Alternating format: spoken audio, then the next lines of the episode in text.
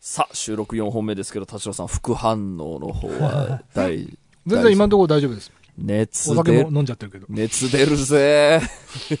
まあちょっとね、本当あの、辛くなったら、あの、看病しに行きますから。はい。なんかちょっ、とね、気をつけますお。届けしますよ。はい。あのね、僕、そう、あの、先週の流れで、タッチレディオでちょっと話そうって思ってた、あの、日頃の感じている、はいは。ちょっとしたメモみたいないのがうんあるんですけど、うんえっと、まず、すげえちょっとどうでもいいところからいくと、うん。ホンビノス貝ってわかる？ホンビノスってカタカナで、貝は、あの、貝殻の貝。はい。ホンビノス。ス貝っていうはい種類の貝がいて、はいはい。あの、千葉県の方で、ホンビノス貝をこうスープにしてるラーメンとかがあるっていう話を聞いて。で、ちょっとネットでホンビノス貝っていうのを買ってみたの、1キロぐらい。うんうん。1キロ、2キロだったかな、1キロが。うんうんまあ、すげえとにかく貝だからさ、うん貝の重さがすげえでかいから、うんうん。あのー中身はそんなに あの何百グラムとかなっちゃうんだけど、うんうんで、すげえでかい貝なの。もう本当手のひらに乗せた時に、あのうん手のひらの半分ぐらいになるような貝で、うんうん。で、これをまあちょっとネットで買ってみてうん、調理してみたいな、ちょっと初めての、知らない貝だったから初めて調理してみたいなと思って買ってみたんだけど、これの取説にね、うん。あの、ホンビノス貝は、ストレスを与えると旨味が増しますって書いてあって、え？で、その生きてるホンビノス貝を3、4日冷蔵庫の中に放置しといてくださいって。で、そうすると、ストレスでうまくなるって書いてあ 書いてあったどんな実験だよ。でフォアグラの作り方みたいじゃん。そう。めちゃくちゃ残酷な、あのー話だなと思って。人間って最低だな。そう。うんこの残酷性さ、あの、多分、クジラ食うとかさ、ああいうのでさ、世界的に非難されるあの感じそうっすよね。なんか白魚の踊り食いとかさ、その感じ俺ちょっと思ってい、や、本当ですよ。俺その初めて買った食材でさ、うんこんな残酷なおすすめを、まあ、どっかでやっぱ炎上しちゃいかねない時代ですもんね。時代柄的にも。うん俺本当に、いや、だってフォアグラって本当よ、よくまだ生きてんなって思うもんね。のそうだよあのそう概念が。そう。で、ホンビノス貝。まあ、うん生き物を食ってる以上はさ、まあもちろん多かれ少なかれ残酷ではあるんだけど、うんうんそのストレスを与えると美味しくなるっていうね、文章に俺すごいサイコパスいや、サイコパスを感じますね。なるほどですね。感じたっていう話をね、ちょっと立ち入れでしたかったっていう。ちょっと今、ちなみに、訂正になるかどうかわかりませんけど、これでもはい、ちょっとす、すあの、ちゃんとした情報じゃないので、おはいあれですけど、あの、現在主流なフォアグラの作り方っていうのがあるらしいので、もしかしたら私が最初に聞いたすごく残酷なものから少し何か変わっているのかもしれない。これ、田代さんなんか知ってます？ちょっと、いや、知らない知らない。ちょっとでもこれは、あの、ちょっと、このい、一瞬この一瞬では全く僕噛み砕ききれないので。なんか平和的に殺すフォアグラがある。まあ結局殺しているのは事実ですからね。まあちょっと、ちょっとでも、あのーちょっと調べてみてください。フォアグラの。はいあ、じゃあちょっと俺も調べてみよう。作り方と、あと今、今のその現在主流のフォアグラの作り方はもしかしたら少し何か変わっているかもしれないのでごめんなさい。あの話が脱線しましたがあ。あ、はいはい。じゃあ今週も始めましょう。はい。はい。田代智和と。田淵智也のタッチレディオ。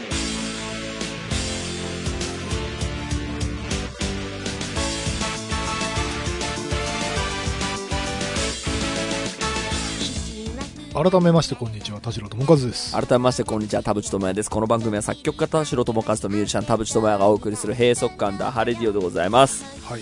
私のねタッチレディオメモはね言葉が出てこないのはインプットをサボっているからではないかやはり勉強が必要かって書いてある すごくいいね。あのーまあメモっぽくていいね。ずっと思ってたことですけどやっぱり本当に言葉が、まあ、元から出てこで言葉が出てこないのももしかしたらコロナになって人と会話することが減ったからっていう説もまあなくもないけど、まあ思えば元から全然言葉って出てこない人だったなと思っていて なんかねあのーまあデラさんとか田代さんと話してるといつもやっぱ思うんですけどみんな言葉が出てきて素晴らしいなって思うんですけど俺やっぱ全然出てこないなっていうコンプレックスはまあ抱えながらまあ大体最近しどろもどろじゃない？いやー、大丈夫ですよ。あなた方二人はもう本当に聡明なお二人でございます。大変尊敬しています。あの、で、なんか、あのー読んだ本すぐ忘れちゃいますわとか、見た映画すぐ忘れちゃいますわみたいなのって僕なんか普通にヘラヘラしながら喋ってるけど、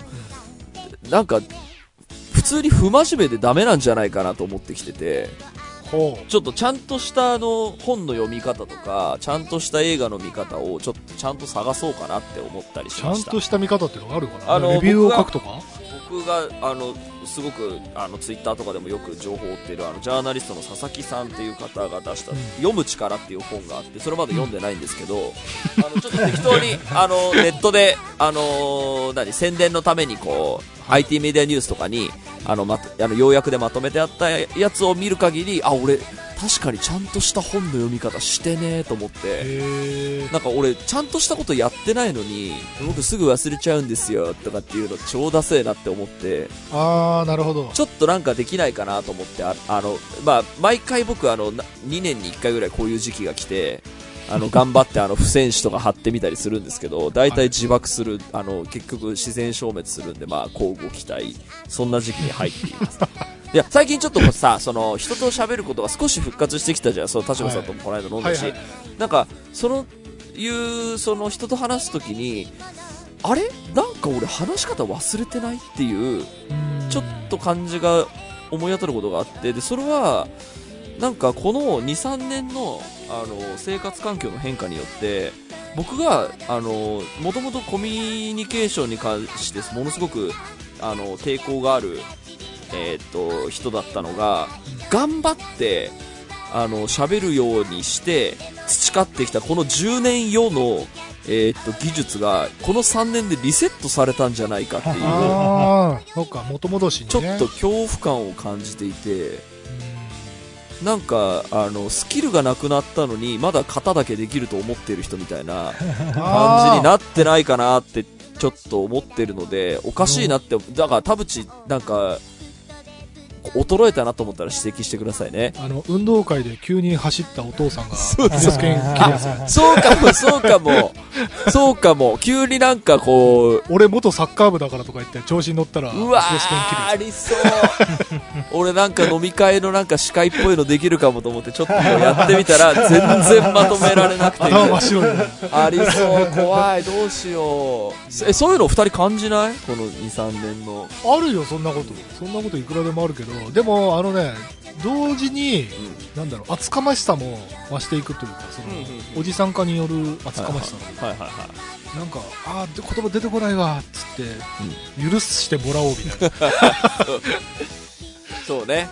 でも結局なんかその、話しやすい人とだけ話してたのが特に濃い2、3年だったから、なんかそれで、やっぱ言語化とか説明能力をサボってたんじゃないかという恐怖感もあるね。ああなるほどね。え、デラさんどう？うだってデラさんなんかもう人と関わらない生活になって久しいじゃん。関わらないってことはないですそんなことないか。どう、どうですか？なんか、うんこう、だ対面で喋るっていうのがそもそもだいぶなくなったわけじゃないあまあ仕事の人と会ってないですねそれでなんか、ちょっと失ったもんあんなみたいなのとはあんま思わない？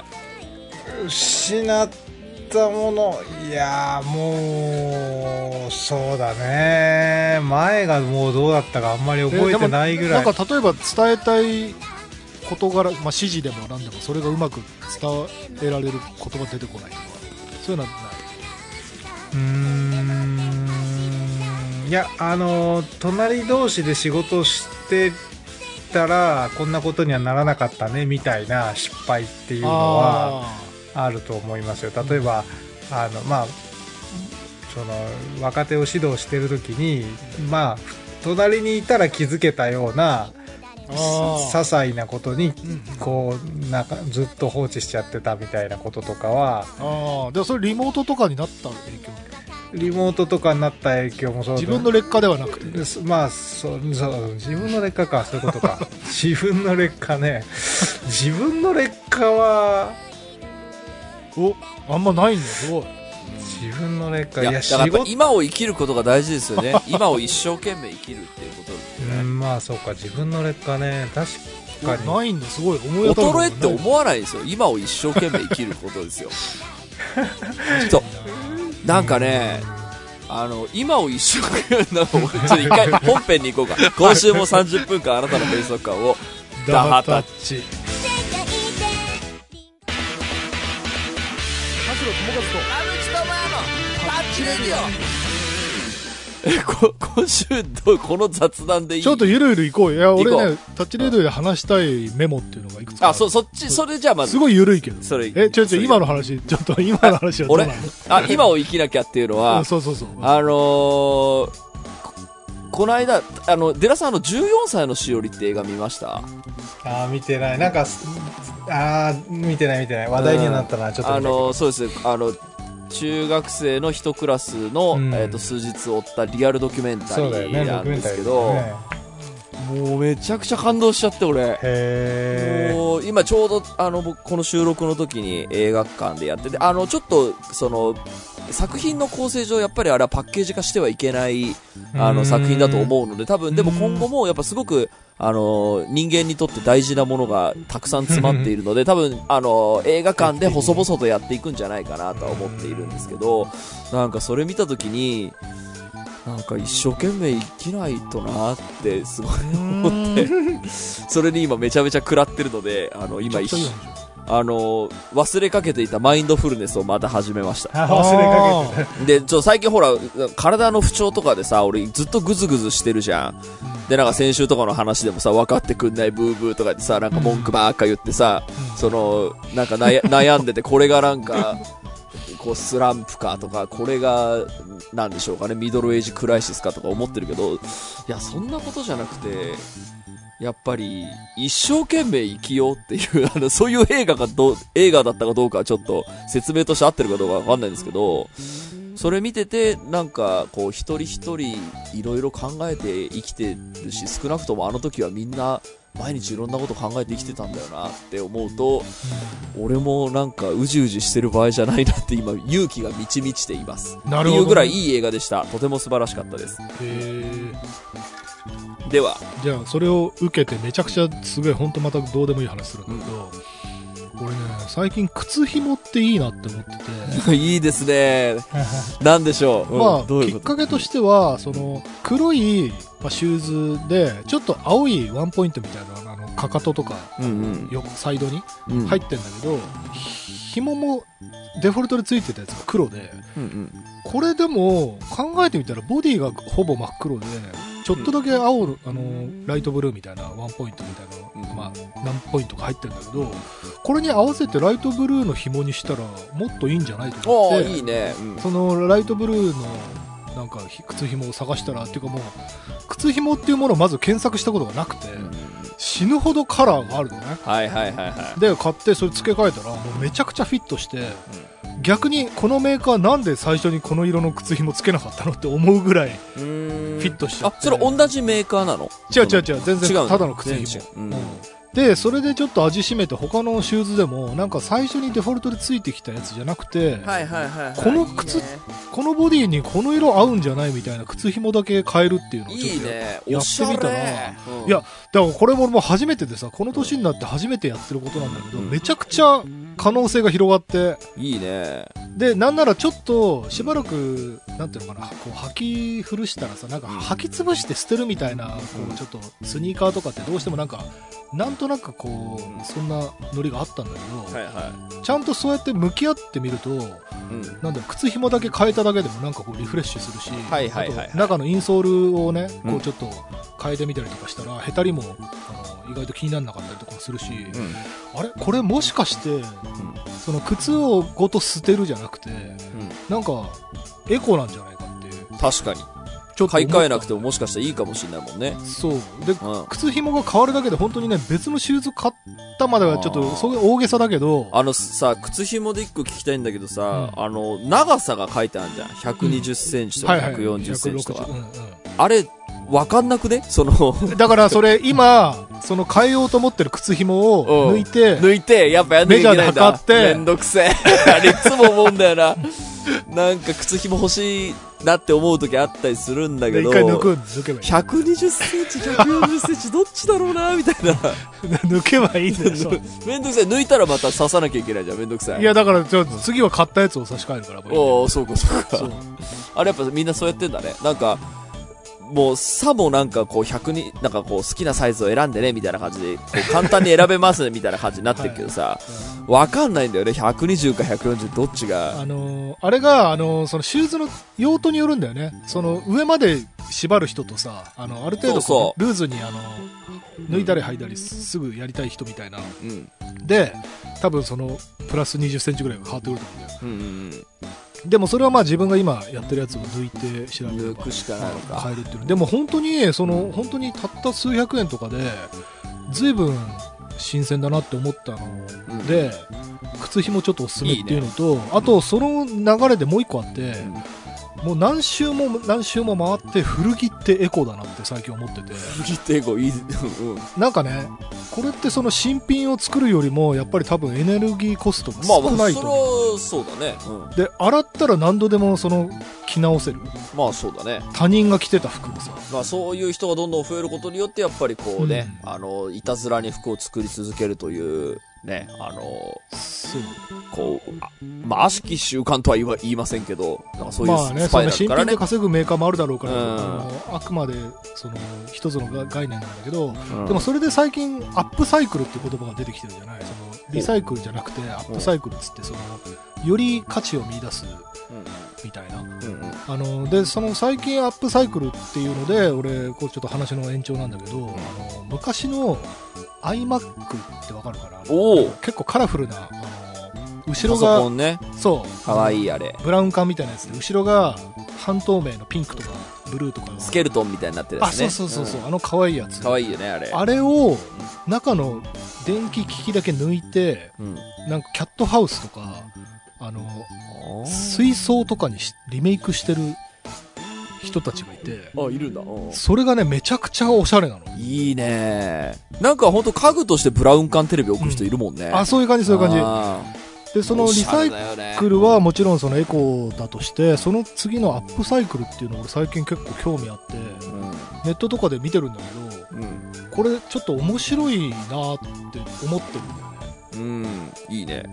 なんでしょう、まあ、エエコーとかね、サステナブルだとか、なんだ、えっ、と、っていうのに、まあ、近い概念ではあるから、まあ、なんでしょう、こう、指示も得やすいでしょうし、うん、あとその限られた資源をそのリサイクルってあのほら資源ゴミとかはさ一回また溶かしてまたうん。作り直すっていう考え方だだけど、うんうんうん。そのまんまを使うとかあとは、えっと、それをより良い形にして使うみたいなうんうん。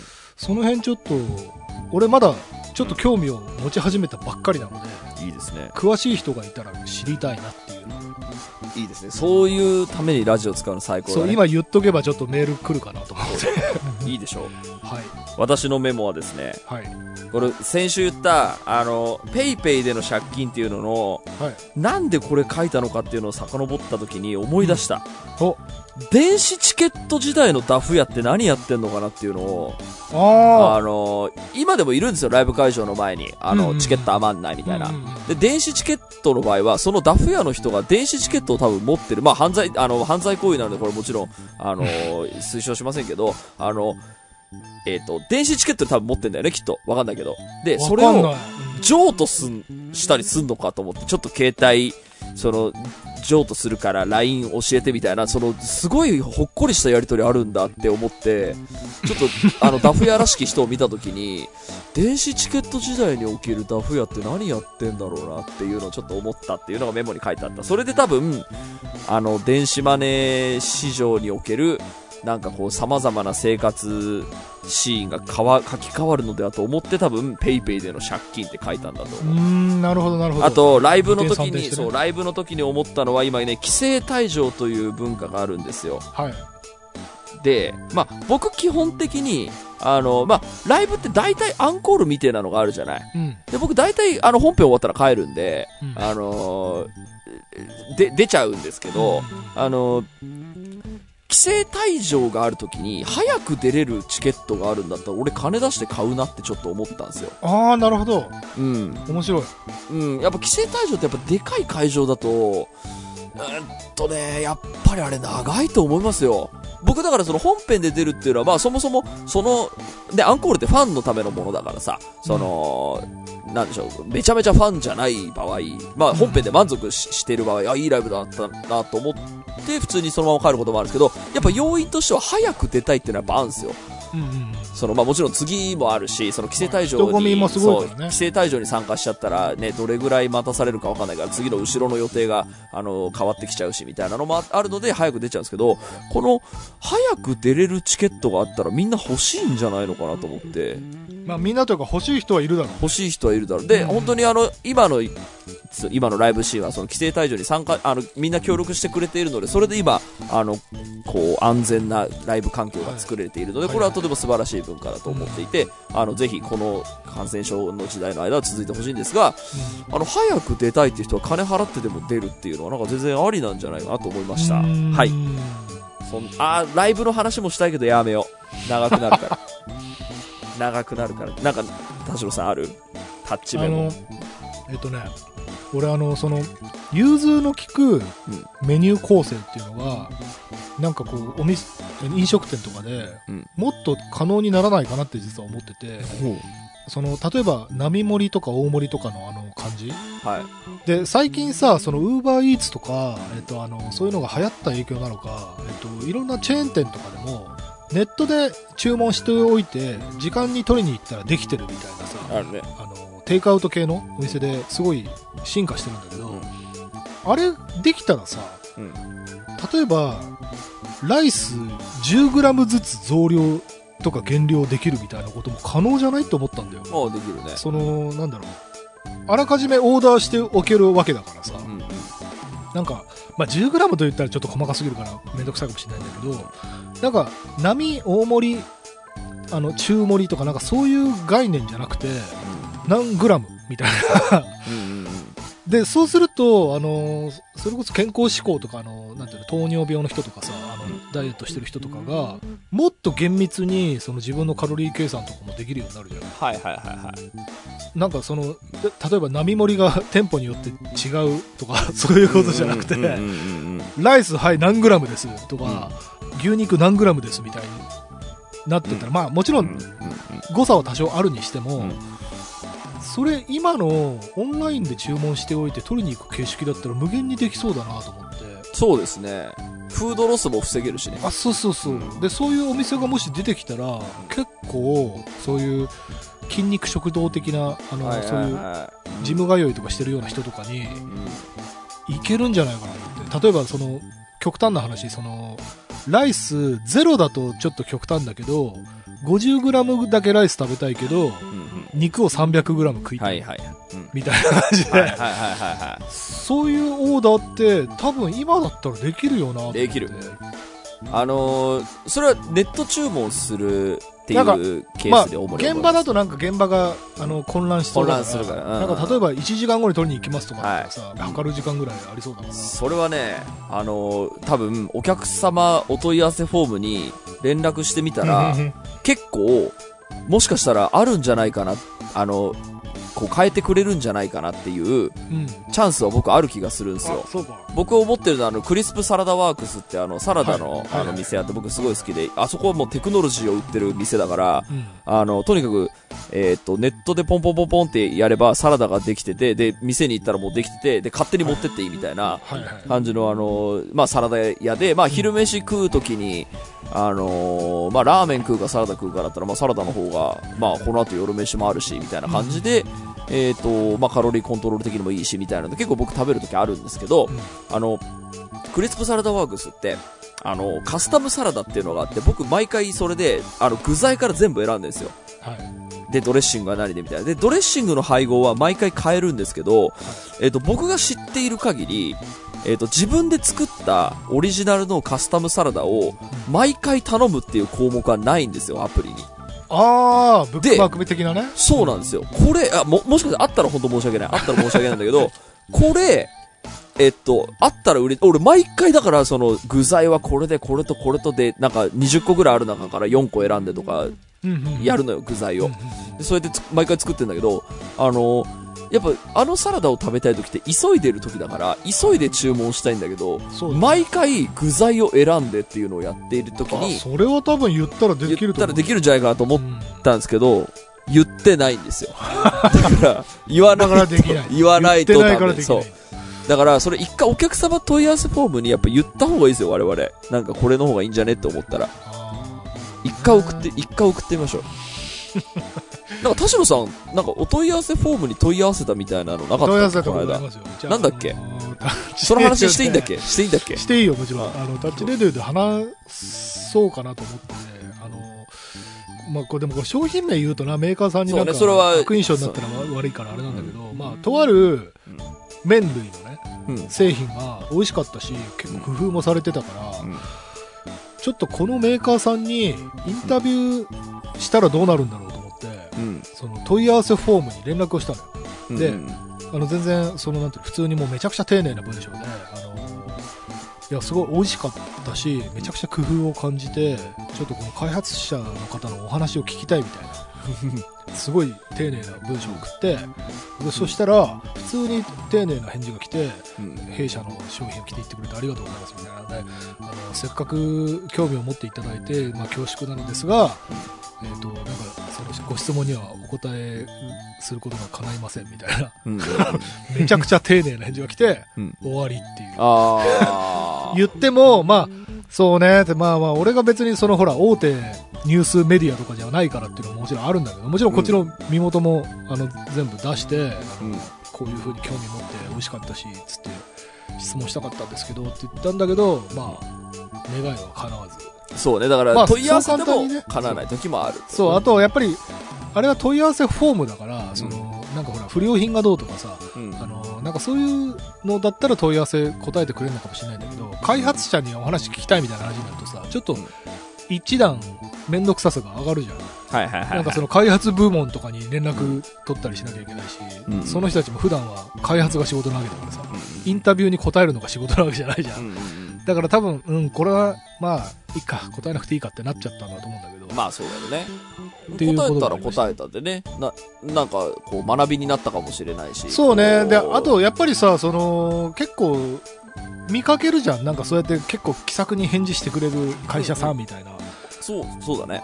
うん。だからまあ、聞いてみなきゃ分かんないかったことだから、うん。結果としては別にいいことなんそうだ。僕もね、やっぱり、あの、問い合わせてみると、意外といい人っていうのって結構、対企業に関して思うことは結構あるよね。ある。その、カメラ壊れたっていう時もさ、その、ちゃんとメールしたらすごい丁寧に付き合ってくれて、なんか、やっぱ、連絡して、コミュニケーション取ってみるっていいなって思ったね。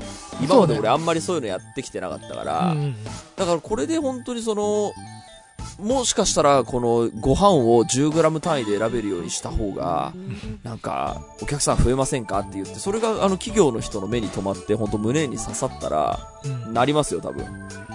そう。あの、それで言うとね、その、ちょっと前に、あの、うん。俺の友達で、めちゃくちゃ牛丼が好きなやつがいて、うん。そいつがなんかその、あの、頭の大盛りっていうのかな？なんかその、ライスは、えっと、ノーマルのままで、はいはい。肉乗せる具の部分だけ大盛りみたいなやつが、店によって対応が雑で、うん。ちゃんと例えば1.5倍になってるとか、2倍になってるとかっていう、あの、なんか基準がないみたいなことを。それでなんか悲しいっていう。うんうんうん。それが悲しくて、だから並盛りを2個頼んだ方がいいんだみたいなことを言ってたやつがいて、で、確かに、うん。たびたび俺たち話してるあの、ほら、並盛りとか大盛りとかっていう話ってさ、あれって本当に、店によってまちまちだったり、作り手によってまちまちだったりとかして、あれ、数値化ししてくんねえかなっていうのはうん、実はちょっとずっと思ってんだよね。まあ確かにね。なんか、いっぱい肉が乗ってることを期待して買ったら、何このがっかりクオリティってなると、一日損した気持ちになるし、そのブランドさんも、あの、そのアルバイトの人が雰囲気で持ったことによって、ブランドが傷ついてるわけ。うん。うん。これ誰も得しねえなと思って。おっしゃる通りですね。ちゃんとライス何グラム、肉は何グラムとかって言えばいいなと思って。でうんラーメン屋は結構そういうとこあるんだよ。200グラムとか300グラムとか。グラムが書いてあるんですよ。うんでも牛丼屋は確かにグラム書いてねえなと思で、ね、うちの波盛りは他の店の大盛りですみたいな、よくわからないこう注意書きが書いてあると混乱するよね。そうそうそう。なんかあと店長は森がいいとかさ。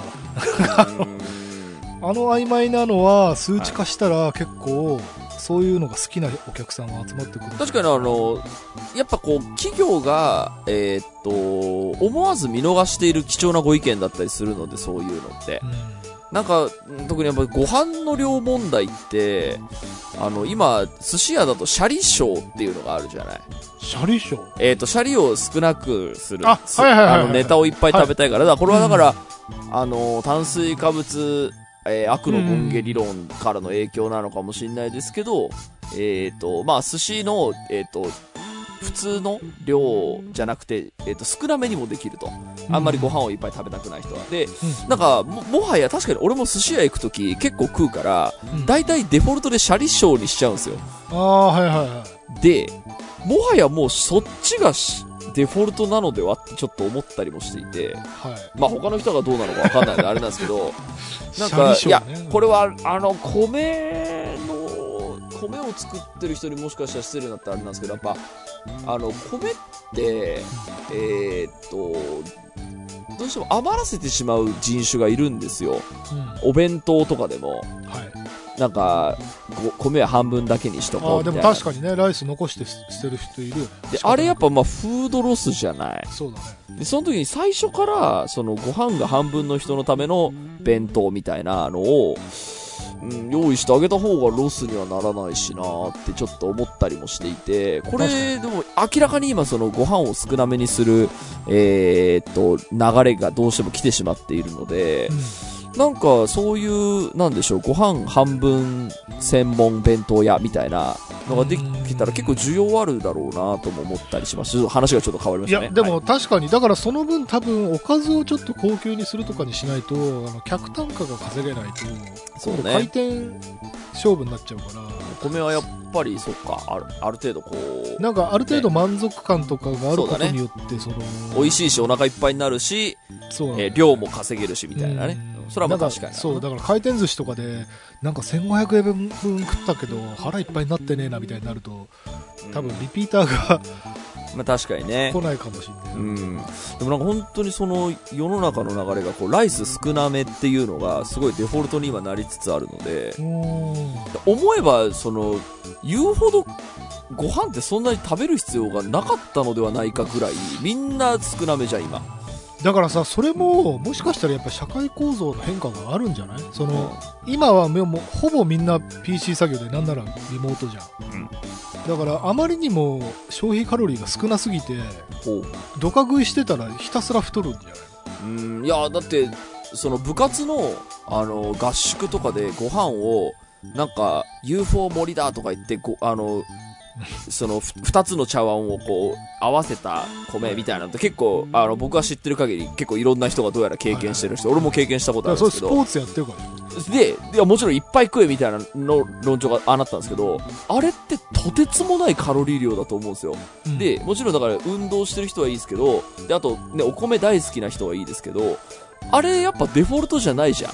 その、そうね、だから、まあ、なんかそういうその、お米に対する、やっぱその現代人の感覚って、ちょっとグラデーションが結構出てきたなと思っているので、うんそれこそ さっきの話に戻りますけど、その牛丼なら牛丼でな何グラムが僕は適してるぞみたいなのって結構選べたらいいような気がしますね。そうだよね。なんか多分ね、ニーズはあると思うんだよね。で、カロリーコントロール、あの、計算も要因になるから。確かにな。俺何何をひよってんのかすぐ少なめにしちゃうからな米。そうなんですよね。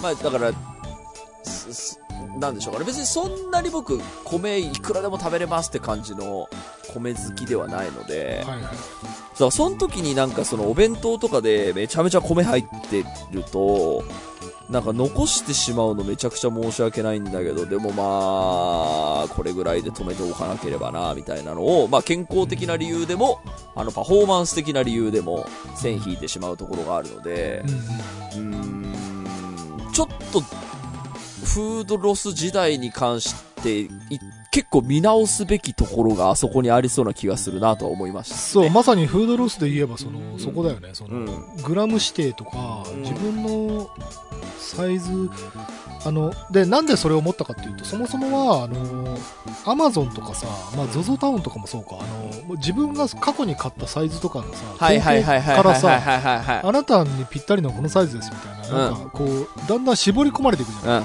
で、なんか間違えて違うサイズ買っちゃったみたいなのが減ってくっていうのはデータ化されてってるから、うん。それこそその例えば牛丼とかだってさちょっとライス減らしたいなとか肉増やしたいなとかってカスタマイズしてうん。でデータが蓄積していけば、あの次オーダーするときにさマイサイズそうね。マイサイズ牛丼っつってそうね。そしたらさそれにぴったりなもちろんライスと牛肉のあのコストが違うだろうからその値段はへ変わるだろうけど、うんうんそのマイサイズ牛丼みたいな感じでうん。ねオーダーできたらすごくいいと思うんだよねうん。なるべく自分に合った米の量を食べましょうみたいなのって、これそれこそアプリとかでも管理できそうだよね。あなたは1日、あの、3食ご飯を食うのであれば、昼ご飯のご飯の量は適正量はこれですだったら、それに合わせた牛丼とか、それに合わせたあの、あそうそうそうね、ランチプレートが作られるみたいになった方が、フードロス的にはいいよね。うんうんでぴったりなんか無駄なくさうわおこの牛丼ぴったりみたいな感じの 喜びもあるじゃんそうね、それでリピーターになるよね。そうなんだよなんか大体食べ物ってそのデフォルト値が向こうに決められてしまうからはい。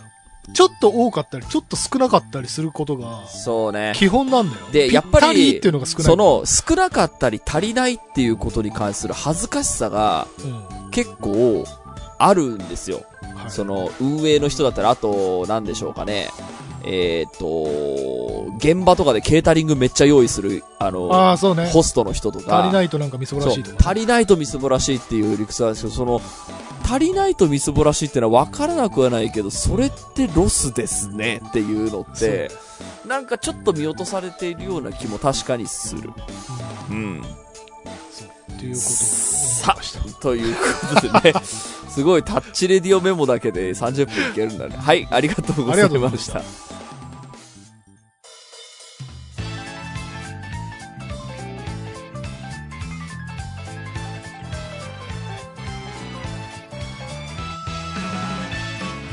はい、エンディングのお時間でございます。今週もありがとうございました。番組のご意見、ご感想はブログのメールフォームよりお寄せください。タッチ二人に話してもらいたいこと大募集でございます。e メールアドレスはタッチレディオアットマーク Gmail.com、tacchiradio アットマーク Gmail.com でございます。オフィシャルツイッターの方もぜひチェックしてください。えーエンディングテーマハイタッチシナリオは、えー、発売中でございますので、こちらもぜひ、えーホームページの方で確認していただければと思います。ということで、これ大丈夫だったかな？なんか4本目っぽい、あの、ルーズ感がね、ルーズ感ありましたね。4回に1回ぐらいはこういう回があってもいいんじゃないかと思いながら、なるべくこう人のためになる知識がちょっとでもあれと思いながら喋ってる。デラさんどうでしたかね？第3の目で見て。ちょっと寝てたねちょっと寝てましたね。だいぶ、あのーお疲れな感じが、僕だけですかね。そうですね。まあこういう回がまああっても、まあいい。そうねちょっと良いあの急に話振るけどデラさんのその最近のなんかアップデートはないの？話は。こう、えー、ホームページも見せてくんねえし。そうですね。最初どうなんだそそんな、何まあ、何してんだかわかんない。そう、そうこうしてるうちに旅立つ日がきあそうか。近か。づいていて、えどこへ旅立つの？トロント、お来た、ついあもうに。決まった。決まったというか、宿は取った。宿。宿なんだ。宿。あそのビザあのワーキング的なあれじゃない？全然違う。もうあ単純に、あの、あと飛旅行機取れば、はい、行くだけなんですけど、それが4月の真ん中ぐらいの予定なので、もう間もなくですね。うんうんうん。もう間もなくというか、この放送が流れてる頃にはもうわ、う、カナダにいますね。えでどれどれくらいいる？うーんと、年末に1回仕事で帰ってきそうな感じはするんで、何もうそういう感じ？半年以上ってこそうです、そうです。と、へえすげえあ。れ？何？ちょっと待って。そういうビザとかはどうなってる？まあカナダは出国1回すればまた半年あそうなんだ。復活するんで、うん。夏にロンドンの予定があるんで、うん。まあカナダ行って夏ロンドンヨーロッパまたカナダみたいな。あそういう感じなんだ、うん。へえ面白い。まあそんなそ、感じそれ、出国入国みたいなのって、なんか、隔離とか、ワクチン打ってっか、検査みたいな。もうないんじゃないかな。ないんだ。うん。カナダはないんだ。もうないと思います、う、うん。んえじゃあ次からはカナダ収録と？そうです、えー時差がありますね。あのそうなんだ。ーはい。そっか。じゃあ時間合わせないといけない。日本のほぼ裏側じゃね？そうです、そうです。うんカナダってことはアメリカとかとあんま変わんないそう、ニューヨークと同じ時差ですね。ねだから15、6時間 ?15、6時間。今日本が夜中の12時半で裏、全くは、裏だよ。ニューヨークが今朝11時半だねうんうん。ということは、寺さん。そう、僕にとっての早朝収録になるわけですね。だから全然平の気です。あの、仕事の スケジュール的にであきる。逆にねあうん、仕事は全然、あ向こう行ったらないですから、英語の勉強すげえ、カナダの人とズームつなげるんだ、楽しそだからむしろ俺と田淵君がそのう。うんあれだよ酒飲んでてデラさんが朝の ソーバーキュリアスで えソバーキュリアスですね あ。いそうか。そうか。寺さんってそもそも最近の収録とかでは酒は飲んでんだっけ？うーんとね、まあビール一杯ぐらいは飲んだりしてるけど、でも、あのーうん、ほとんど。朝だったらどうするんですか？朝だったら？俺たちが飲め飲めってコーヒーでしょサードウェーブコーヒーでしょサードウェーブコーヒサー。ードウェーブコーヒーの寺さんと、え、ちょっと、オンライン旅行したいな。オンライン旅行あの、スマホで歩き回ってくださいよ。はいはいはいそうね、撮影機材はね、それなりに今、順装備を増やしているので、おいいじゃんはいいいじゃんいろいろ。いいな、寺さんのカナダ、カナダ散歩の会やりたい。えーカナダ散は歩やりましょう。いやりましょう。さあ、ということでですね、寺さんの未来も着々と進んでるぞということで、はいはい、そんな中、今週はこんな、のん、飲んだくれた話で大丈夫だったのかどうか、いやいや、友達の一人と思って聞いてくれれば そうですね、お友達ラジオとしてこれからもね、よろしくお願いできればと思います。ということで、今週はここまでです。はいお相手は田代智和と田淵智也でした。また来週。It's just